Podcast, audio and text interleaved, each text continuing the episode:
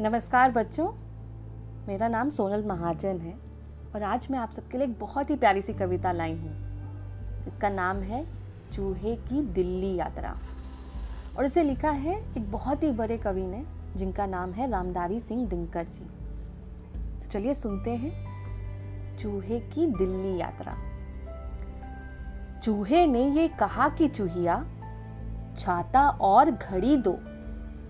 चूहे ने ये कहा कि चूहिया, छाता और घड़ी दो। लाया था जो बड़े सेठ के घर से, वो पगड़ी दो। मटर मूंग जो कुछ घर में है, वही सभी मिल खाना। खबरदार खबरदार तुम लोग कभी बिल से बाहर मत आना। बिल्ली बिल्ली एक बड़ी पाजी है। रहती घात लगाए।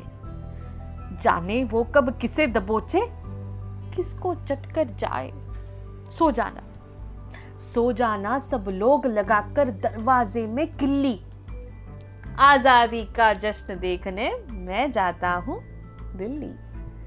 दिल्ली में देखूँगा। दिल्ली में देखूँगा आज़ादी का नया जमाना। लाल किले पर खूब तिरंगे झंडे का लहराना। अब ना रहे। अब ना रहे अंग्रेज़ देश पर अपना ही काबू है।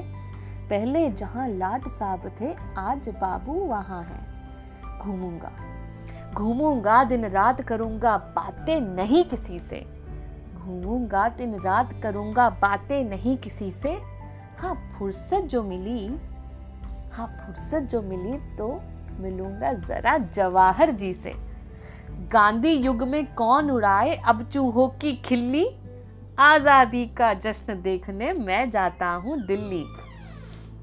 पहन ओढ़कर पहन ओढ़कर चूहा निकला चूहिया को समझाकर।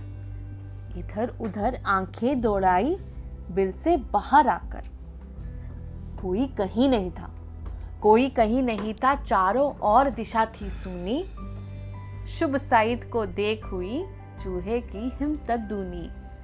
चला आकड़ कर चला अकड़ कर छड़ी लिए, छाते को सिर पर ताने।